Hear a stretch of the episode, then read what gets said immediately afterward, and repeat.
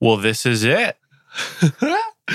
this is Truly the final countdown. I was about to say this is the last one, the the final episode of the B2B Power Hour. Man, what a journey it's been. And I loved our our retro conversations the last two episodes, uh, unpacking both of our experiences, how the show came to be, what we've learned along the journey.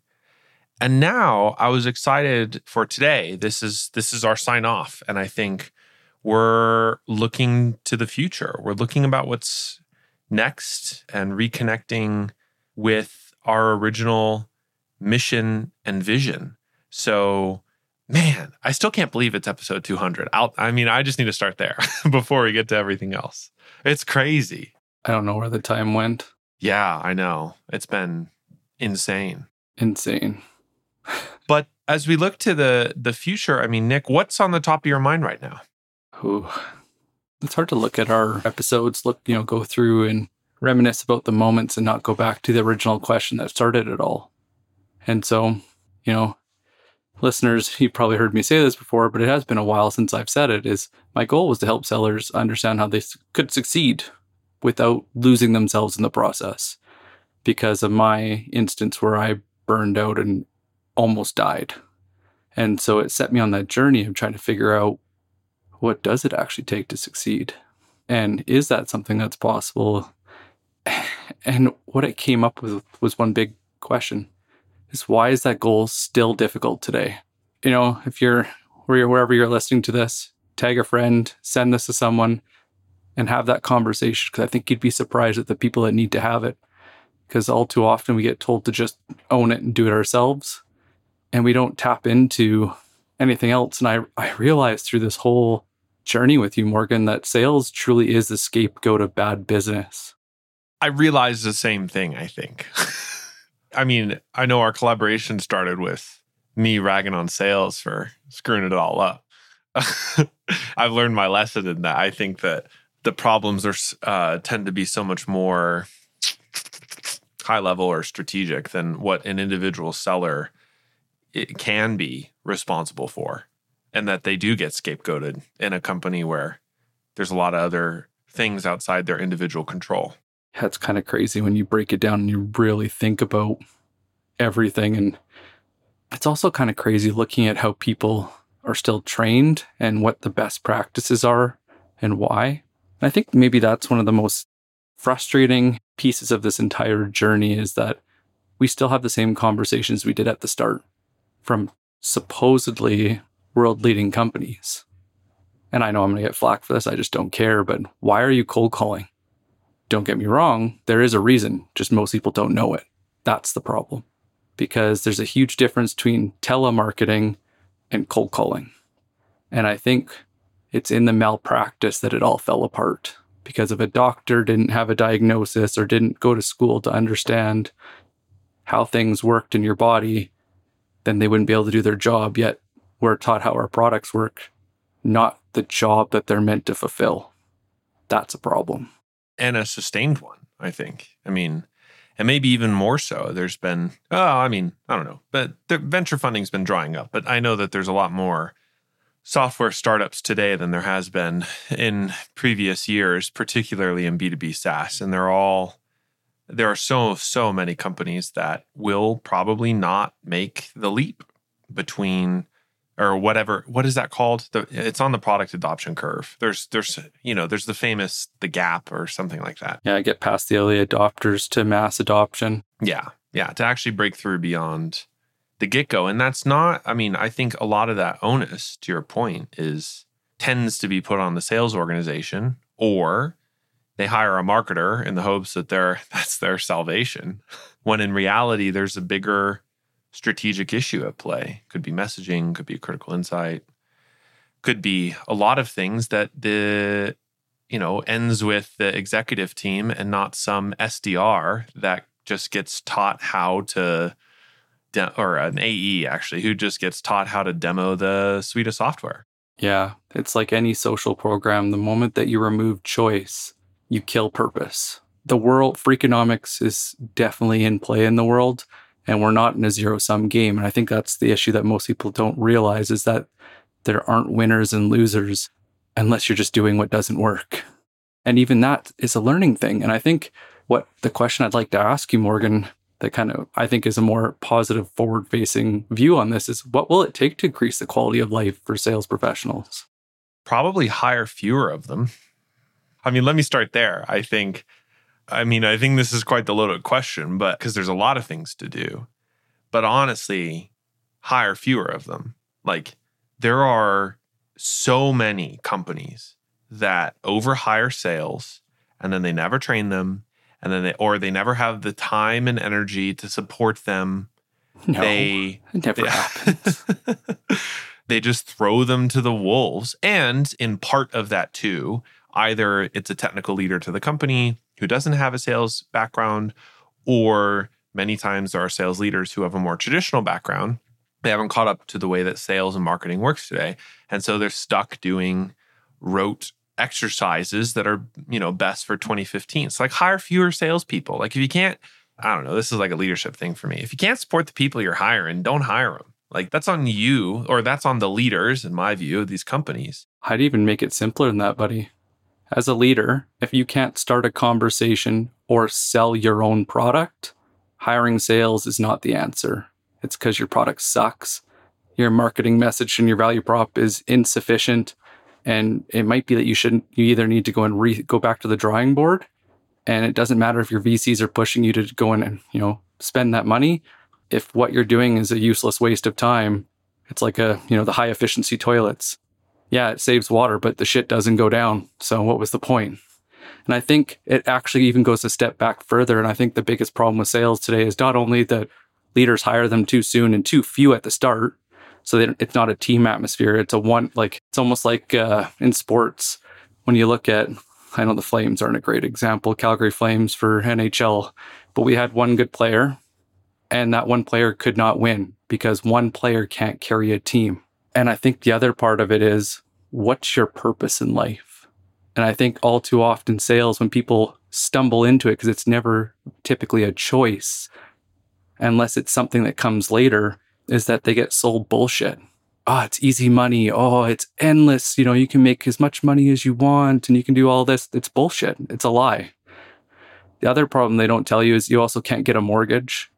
You can't buy a car because you don't have a fixed income. So you're basically an entrepreneur that gets paid like an employee, but disciplined like an entrepreneur.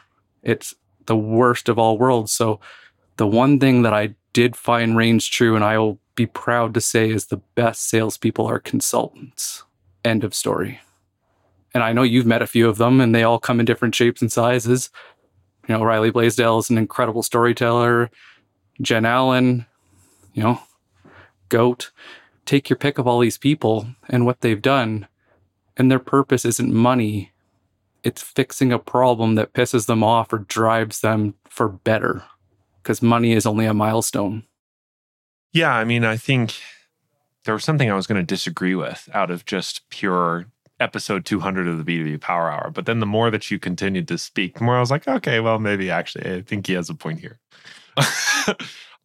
oh, I was going to uh, invert this as well, which is to the instead of to the company, to the individual salesperson. Like, don't work for bad companies. I mean, and it's a shit end of the stick you know, it's we all have our own obligations in life and kids to look after and families and so forth. And sometimes you do just need the paycheck. I I've been there before. Amen. But also, like Sarah Filipiak always says, like managing your job opportunities or your career like a pipeline, you know, being able to have those landing points for you in case this role doesn't work out, or in case the compensation goes sideways, or in case the company's product isn't as good as they said it was during your interview process, or and you know all these other reasons that company may not be the right fit for you. And I think the role of the individual seller is or the individual contributor is changing beneath our feet. I don't think I mean even 2020 Nick like uh, even the start of the show. Like the problems are the same, but now the solutions are changing. The ways companies can can do this, and and what the individual seller's responsibility is, man. And back to your point, I do think like the best salespeople I've ever interacted with are basically consultants. Yeah. And you know what the irony I was thinking about as you're going through that is like, oh, like if they sell you on it's it's easy to sell, you know, it's the best product out there. We're in a category of one. You know what has happened every fucking time I have done exceptionally well in sales as a 100% commission salesperson? Every single time, not one time has this not happened. I have no idea. the asshole that hired me sees how much money I'm making because I figured out the cheat code. I built the formula. I worked through it because, you know, I did like sales led research. I started to really dive into the jobs to be done. I figured out a way to make it work. They see how much money I'm making and then they cut my comp because it's not fair. No, it's what wasn't fair is I had to do your job when you were too useless to do it before you hired me. That's what's not fair. And I think that's the hard part about that purpose being bigger is because really the thing that has really sh- stood out to me throughout this whole thing is that you're basically buying into a franchise as a seller. The problem is most franchises aren't worth buying because they're not done. They're not ready. Things weren't set up. You know, it's not turnkey. What makes people want to buy? You know, a lot of time they'll talk about categories. Nobody talks about what happened. What was the driving action? Why are they on the list? But they just say fight through it because you need to hustle. And if you put the work in, you'll make it happen. That doesn't apply anymore. Yes, you have to work hard still, but people are telling people to work hard because that's how they worked hard in the 80s, 90s, or 2000s, not relevant to today. I think that's my biggest frustration with the quality of life of salespeople is it's still treated as, you know, eat what you kill. It's a team sport, you know, a guilt trip, no safety where you're at. You know, you're only as good as your last quarter. No other category of profession is like that. Like, how many engineers are absolute utter fucking failures in life when it comes to the products they've created because they're not useful? They're just a look-alike. Do they get fired for it? Does accounting get in trouble for doing a good job of saying, hey, sales, you guys are low, and then go look at, you know, ops and say, hey, you guys need to go and learn how to run a tight ship because you guys are wasting too much money after we get these people here and you're not keeping them so they're not being profitable. But none of these conversations happen. And that's why I think it's just like a franchisee, like you're buying into a franchise because you should be able to either go and sell customers to that company if they're going to pay you like an entrepreneur, or you should be able to pay them to service them, acting like a general contractor. And I think that's why we're seeing so many people freelance and taking these skills because sales is so universal, you know, from parenting to politics. like it's just one thing when you learn. God, negotiating with a teenager though, I think a terrorist might be actually easier. I was about to say, yeah. there's some li- there's some real uh, limits to it. I think the asterisk I would add on this, aside from like, I answered from a company, you know, improve quality life by actually supporting your employees better, but from the individual salesperson, and this is funny to be on episode 200 of a podcast talking about this, but like tune people out. They're, they're just like, I think everybody eventually just gets like a tribe of mentors, like people who you listen to, people who you resonate with. And through the 200 episodes of the show, we've talked smack about probably some people who are mentors to other folks. But like, I don't care about that. There's so many people out there offering advice. And uh, particularly if you tune in on LinkedIn, but you could pull up Substack and there's going to be like 40 different newsletters on selling advice. And there's going to be, then there's all of the branded campaigns now from these sales tech companies where they put together resource libraries for all the the best tactics on outbound sales or you know your definitive guide to xyz and you know there is a universe like the actual universe is infinite and constantly expanding which when you start thinking about that phrase that like blows your mind the universe of sales content is actually quite finite. There are only so many things to talk about. And sure you can add your own flavor. So the goal is to find the people in my view i think the goal of the individual salesperson the thing that would increase their quality of life is tune everybody out and find the people you actually enjoy listening to and that you actually enjoy learning from. Because once you got that, you're fine. You don't need to, like, sure, you can, I don't know. I'm automatically like qualifying my statement. I was like, yeah, of course, you can always learn more. But there's a difference between learning more or like sharpening the saw and constantly scrolling to find some new perspective or try and find a new sales influencer. Oh, what's the next greatest hack? You know, chasing basically. And that goes back to purpose. Instead of leading your own career. Uh, yeah, exa- play your own a game of your own. Yeah. Like I, one thing I really appreciate, I saw it not too long ago. Mr. Beast, they went and do this montage of all the different interviews he's done. That is a man that has had an incredible change in how he speaks. Oh my goodness! But the one thing that really stuck through all of it, he does lots of incredible experiments. Yes, he spends money in things that most people don't. You know, hint, hint, clue, clue. But uh, the thing that really stood out is his mission. His mission literally has not changed since the start. I want to make more money so I can make better videos. What are you doing? I'm trying to make better videos. You know, what are you working on now? I'm looking at new ways to make better videos. uh-huh. And we think about sales like how often like I'm just looking at new ways to make more money. I'm looking for ways to make my job easier. I'm looking for and I never realized how important that was. And I think I was telling you not long ago like the prospecting dilemma. Only 5 are alive and these different games that I created for myself were such a blessing in disguise because all I did is I took the, you know, the guilt trip you get on the Monday morning sales meeting. I just didn't give a shit. All I looked at is was I getting better because execution is all that matters. And that was such a breath of fresh air. And like I was telling you about, uh, like understanding my numbers and having my, my float, my prospecting float, pipeline float. And I think that was the one thing for, you know, to really have a quality of life in sales, you have to create a game of your own. Be David and slay the Goliath because you're not going to win on their terms. They're just going to make you broke and broken. So when you change it and make it fun, no, you're going to learn faster than you ever have before. And now you get to go and find the mentors that mean something, not just because they, you know, have a big social presence and, you know, spoke bullshit advice that they've never actually done anything with. Not that, you know, people actually do that.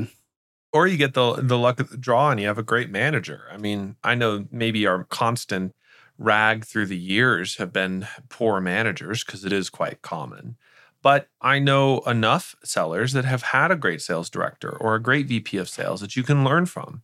And it's to your point, if it's your own game, if you lead your own career, doesn't mean every job you work is going to be good. Uh, but that's the point, Morgan. Also, knowing when to leave is such a critical skill that never gets taught. I wish somebody would have told me, don't work for a small company when you start because they haven't done the work. They're gonna do. You're gonna do the work, and you're they're not going to pay you for it. You know, started a bigger company with a reputation that you know invests a hundred grand into training into you, and then once you know you've mastered the basics, if there's nowhere to climb that is meaningful to you, get the hell out. Go to a smaller company where you have more control and you are open to new experiences. But I never got taught that. And if I would have been told that, holy crap, would have been so different.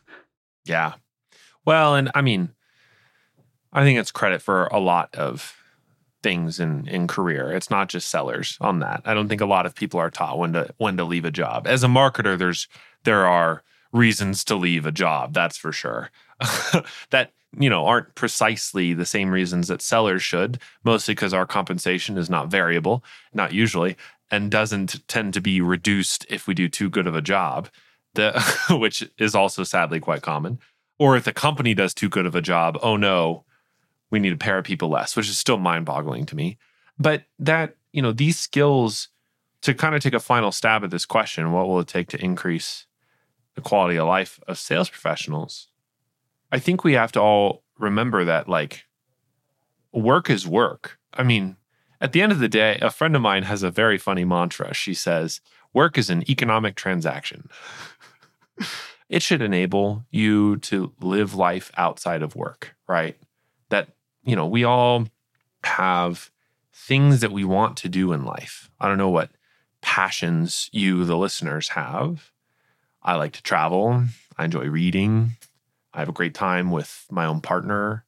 Like, work is a part of the formula. And if, of the holistic formula. And if your job is getting in the way of that, leave if you can, or start charting an exit path or have an exit strategy to get out in a certain number of months after you've made some fulfillments or whatever. You know, it's okay. I the piece of career advice I disagree with the most is that you shouldn't job hop. Yeah, pay me a pension and maybe that's would be relevant. Correct. No, I mean, so you only work somewhere a year and a half.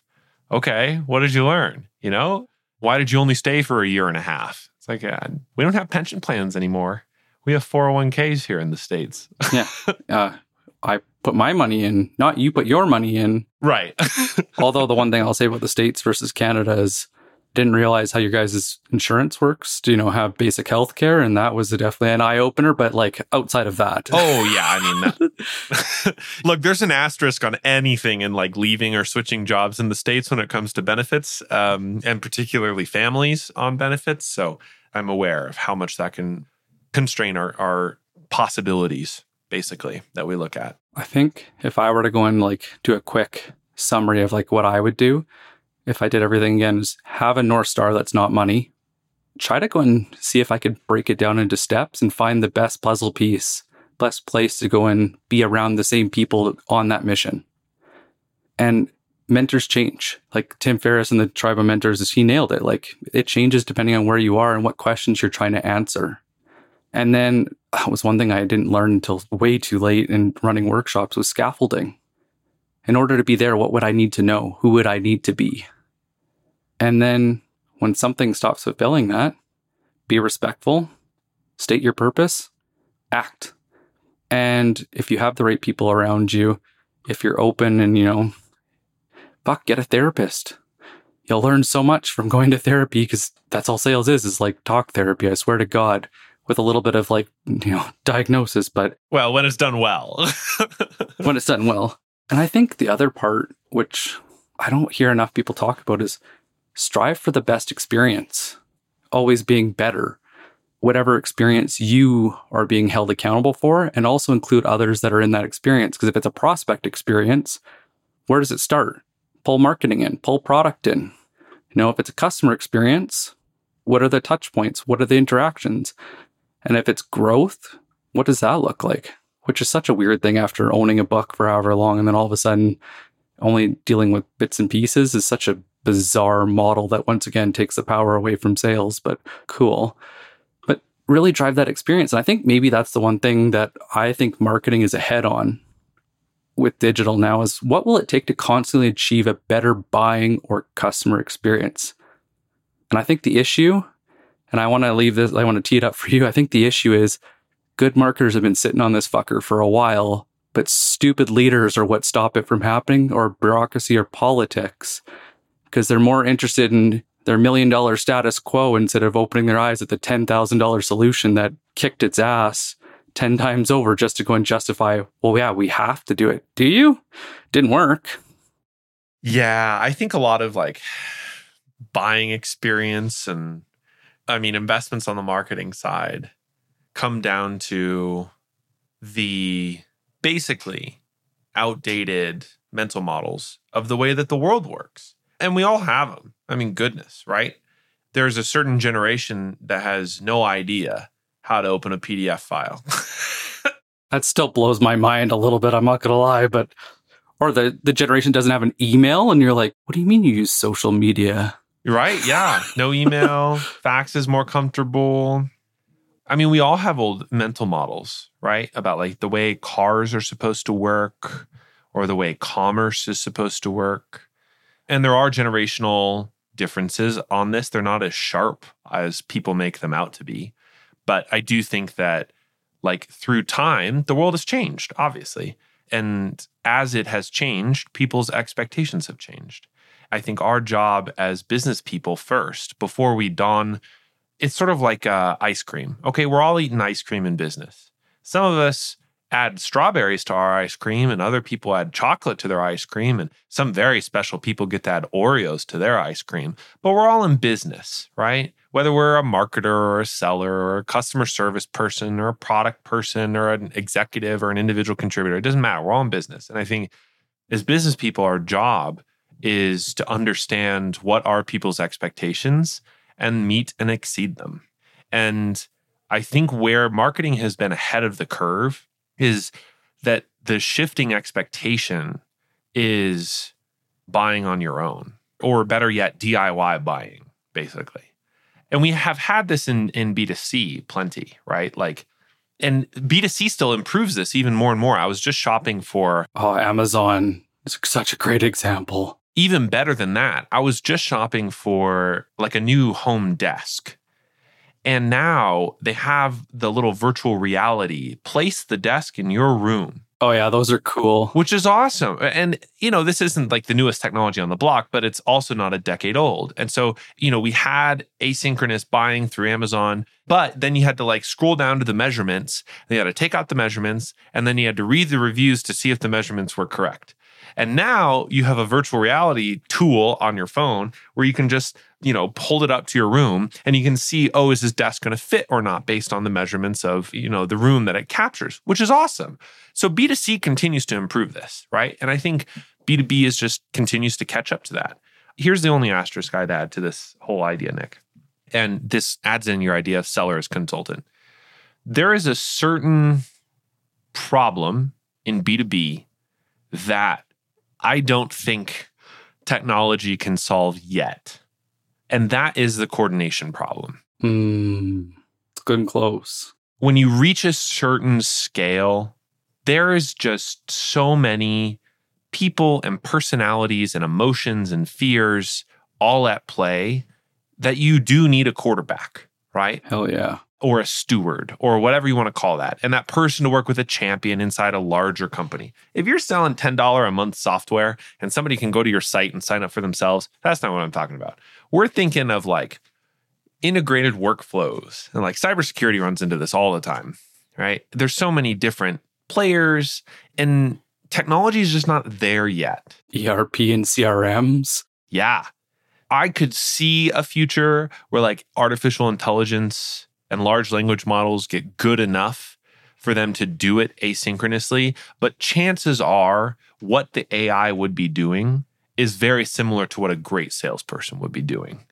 And I think we just haven't, I don't know if we'll ever get to that point because the experience at that scale of a sale, of that uh, you know size and number of stakeholders involved, that experience is very different than Amazon. It is very different than a product led motion. Um, and I don't know if it'll ever go away. You know, humans at our finest. It's our coordination problem. Yeah, you know, it's funny you say that. And I noticed that uh, Spotify and Tidal, which are music streaming platforms, are both doing layoffs. And one of them just actually, their CFO jumped too with it. What it made me realize is the one thing that's never taught in sales anymore because we don't manage our own books and we don't actually know what the profitability of shit is anymore because it must, you know, it's such a strange model to not know if you're making money, but keep Yeah, but keep selling more. Yeah. I, I just can't, I know I can't wrap my head around it, but it's like, I had a friend, we were sitting down and he flips appliances and he was trying to tell another friend that sells really high end services that he is actually gets a higher ROI on his money than he does. Fascinating conversation. Both have like a, a corporate finance background, both of them. And it was very interesting. And I realized that this stuff that doesn't get talked about because he, guess how much he spends per month out of pocket just to get started and hold inventory? no idea. Thousand bucks. Okay. Guess what he does in sales? Oh, I'm sure it's it's just incredible. Like I think is for that input cost, he does at least ten thousand dollars in revenue at over a sixty percent margin. The money keeps coming back, so he can keep building on that money, and the money just keeps growing. Where my friend that runs the service, a high end service company, not only he has to wait a really long time, all the stress and bullshit that goes through that, but then things don't break down or like Mm-hmm. and the biggest thing that I've noticed between the two of them is that my friend that's moving quickly sells implementation, sells value so that he stops it before it starts so he doesn't waste his time or his money. And I think that as we start to go and create better experiences, I think we need to really understand customers and what they're willing to pay for in order to put our money where our mouths are and spend the money in the right places that are profitable. And I think that's why the people that are going freelance in these small companies, why they work so well is you get to find your people, not just find as many people as possible because some VC can't justify their money only making a 10 or 20% return when, you know, salespeople are only having 39% quota attainment. Something about that is wrong. Yeah. And I think with that said, I'd like to go and ask you, Morgan. Oh, no. I think this might be my last question to kind of summarize all of this. And it's is better sales training the real solution to this problem? Not in the way that we typically think about it, I don't think. So when I think about a better experience and better quality of life too, because they go hand in hand. You know, better experiences make easier buying, and easier buying makes quota and commission a lot easier. It's so clear that we're in this wave right now of, let's call it data enhanced buying, where we've gotten smart enough tools. And if we have people who are smart enough to wire them all together, because you can wire them all together now, even using something as simple or no code as like Zapier, you can do this. And some platforms have it built in automatically, or there's native integrations where you can really segment out people's behavior and people's experiences and deliver them the messages that they need at that point in the buying experience. Now, that doesn't mean companies who do this actually deliver the right kinds of message, right? You can build the architecture without executing it well. But that architecture is clearly going to be more and more important. We already see it in the B2C world. I was actually kind of creeped out about this, but I was searching uh, the internet for some nice headphones. And then I got a promotional email from eBay saying, Hey, these headphones are on sale. And I thought to myself, okay, that's incredibly weird. I need to go work on my cookie setting somewhere. But that sort of experience in the B2C side is already present. We know we get targeted uh, materials. We know people are hooking data together up on the back end to deliver us things that we want. And in the B2B world, that means when you visit a particular landing page, you're not getting fed a generic BS ad in your LinkedIn feed. You're getting fed a video that's directly related to the content that you also read on that landing page. And then the email follow up isn't, uh, oh, I'd love to schedule 15 minutes with you uh, to discuss more about your challenges, which is terrible. It's a, hey, saw you were reading this ebook. Would love to share this additional follow on and actually creating that experience, right? So there's the architecture piece and then there's the execution piece. Sales training does not really interact with any of that. And, and this is where I think the role of the seller, the individual contributor, is changing because companies can almost do all of what I just mentioned on an automated basis from the architecture side. They need smart people to test and to write messaging that actually resonates with buyers. And I think this is where, I don't know, I mean, uh, where's my soapbox, Nick? I need the wooden crate here for a second. I do think that there needs to be an entry point in the career of sales. And I think sales training is a part of helping them get from zero to hero, let's say. But there's a difference between providing foundational skills and helping people understand the basics, right? From the series we did somewhere in the 150s, I think, of, you know, people from being school teachers or being financial advisors and now coming into tech sales. Like of course, you're, you're going to have to train them up. But in this new world and in creating experiences that customers actually want to buy, you know, spending an extra two days on how your product works is probably not the best use of time unless you keep on losing deals because your prospects say we don't know how your product works. Like there is a very easy way to see if you need to train more, and that's seeing why customers aren't buying from you. But none of this relates back to like, I don't know. A lot of this is a lot bigger than the individual contributor's role. Their hands are tied. And a lot of this is a lot bigger than just whether we can, you know, sit down for another workshop and do some sales training. Okay, soapbox put away. yeah, I agree with so much with what you said. And I think sales is now having the issue that I used to shit on marketing for, and is that they're not in touch with the customer anymore. And the reason why I say that is because of remote work and more digital access. And I include myself in this. It's why I still like to take meetings and jump into implementation is because I want to see where it goes wrong and what, where it goes right. And I think the industry, ugh, I can't believe I'm saying this, that does it better than most is corporate finance and management consultants. And actually, even I would throw even professional services in that because what do they do? The last step is being sales. But first, you got to be great at your craft. You start out on the ground learning how to do the work. Once you get strong at doing the work and you know how to get ahead of it, you know, diagnose and read the market, learn how money works, then you start to sell. It's the last step. It's not the start. And I think that's the biggest problem with sales is it should have never been the first step. Yeah. I can only agree more or uh, only agree more. Man, even 200 episodes into this, I'm still stumbling over English. Goodness. I think that where I see the most opportunity for people listening to this and what I'm excited about in the industry now that this show is sort of coming to a, a close is there are so many opportunities for somebody to just chart a new path inside their company. And this is definitely ask for forgiveness, not for permission.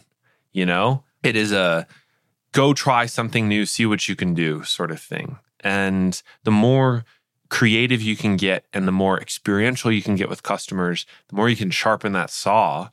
There are very few companies who actually know what the hell they're doing in this environment. And there's a lot of bluster. But when you pull out the bluster and you actually look at what's going on, a few things are always true. Everyone's kind of scared. Everyone's afraid that they're they're the emperor with no clothes and they pretend not to be and they project confidence and competence. But the best leaders, I think, are humble and they know the limitations. They understand what they don't know. And they also know that they don't know things, right? That there are unknowns, uh, that there's a lot bigger world out there than the things they solve for right now or know right now. And the more I think individual contributors and managers and executives lead in lean into that sort of mentality that we're just curious and kind and humble as we go i think the better off we'll all be. Yeah. What was the book? Uh, team of teams. The future is a team of teams coming together around a common cause driving forward learning from each other's experiences learning from each other's trial and error with open communication and no guilt which is going to kill a lot of these older managers for a while is getting rid of that guilt for performance. Yeah, we'll leave that one there. But I think, and that's it. And it's like, you know, going kind of back to my example of the streaming apps, I was joking with a friend that the streaming app that I would rather work for is Rune, one that nobody knows about. Why? Because those that know about it buy it. Because there's only one reason you learn about it. And I think that, that those are the types of products that you want to work for because somebody else has done taught the people you're there to go and accelerate. It's like Apple originally. Why did people buy Apple versus, you know, PC or Android? Simple. You didn't have to spend hours, you know, building your own PC. You didn't have to go and configure all this technical garbage. You could just enjoy from day one. And I think that's the thing that you said earlier too is know what people are buying. You know, the person that builds their own computer or, you know, invests into hi-fi or buys refurbished cameras versus like top end new cameras. Not one of them is wrong. They just value different things. And if you find the people that you align with value, what things that mean a lot to you, like, you know, family or sports or a sports team or a style of learning, the more you get to actually figure out who you are and that identity and align it with who you're selling to. Oh my God.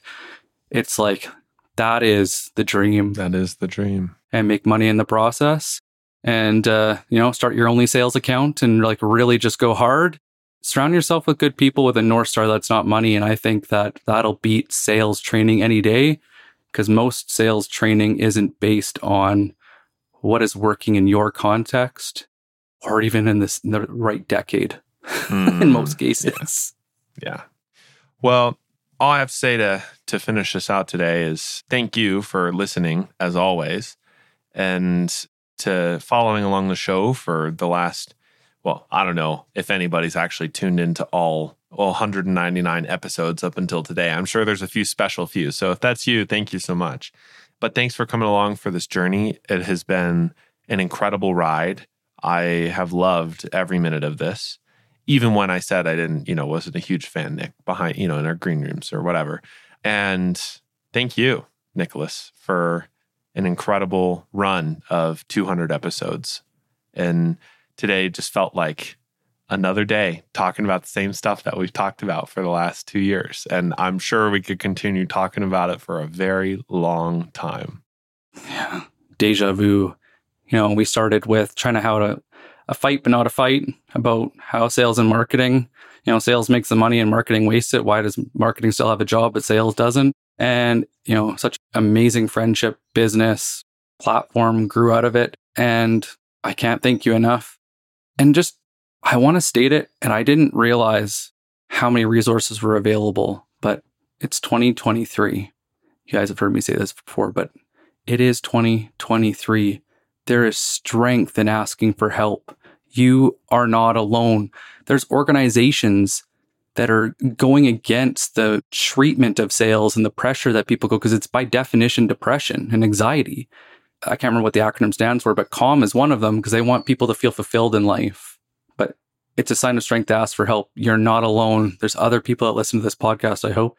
And uh, just reach out. Don't bottle it up. You are valuable, even if your sales manager isn't. I wish you the best of luck. you gotta just throw in one have a more great at the day. very end. We gotta rag on those sales managers.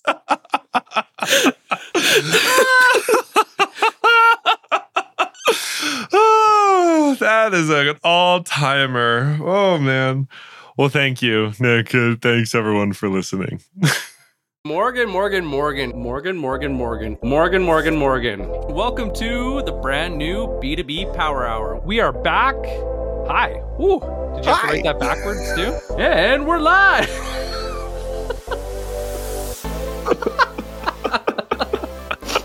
Happy Friday, buddy. What is that sweater? Guys, welcome to the very first B2B Power Hour in person. Since when is my responsibility opening up the live show? You open it, you close it. I'm here for kicks and giggles. That's that's the only reason I'm here. Happy birthday, birthday to, you. to you. that if positioned correctly, we look a little bit weird. We've got wings behind Alex and then something like growing out of my head. And Will Allred. Who are we talking to hello, hello. Welcome. Hey, guys. Hi, hi. What's up? Hey guys. Hey, guys. Hey guys. Good to Everyone. be here. Super excited to be here. Thanks, you guys, for having us.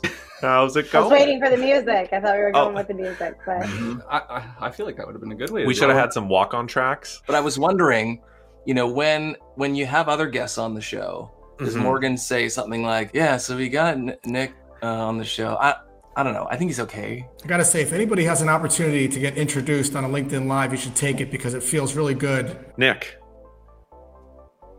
let's dive in. what changed at their companies that made them buy your product You don't have to stick to a rigid script of, well, I just asked question two, therefore I go to 2B, and then if 3C. Okay. So, one of the fastest ways to speed up why you're reaching out is to build narrow lists. I'm not looking for mastery by 90 days, but I am I'm definitely looking for like taking the training wheels off and making sure that you're able to do this on your own. You can learn so much from understanding the journey from prospect to customers. But we both need psychological safety on the sales floor.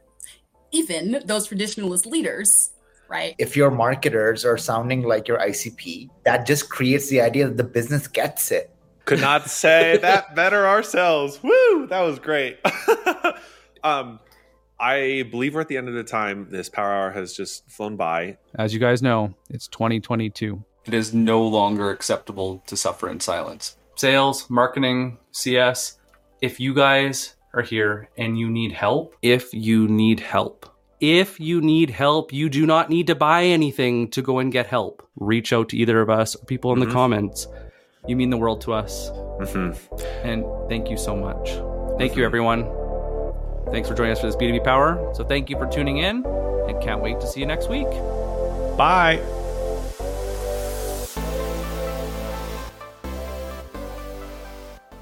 AE's asking me, "How are you different than Morris?" I'm not different. I'm better. They're like, oh. and, and, and AE's asked me, "How are you different than Charles?" I'm like, "Who's Charles?"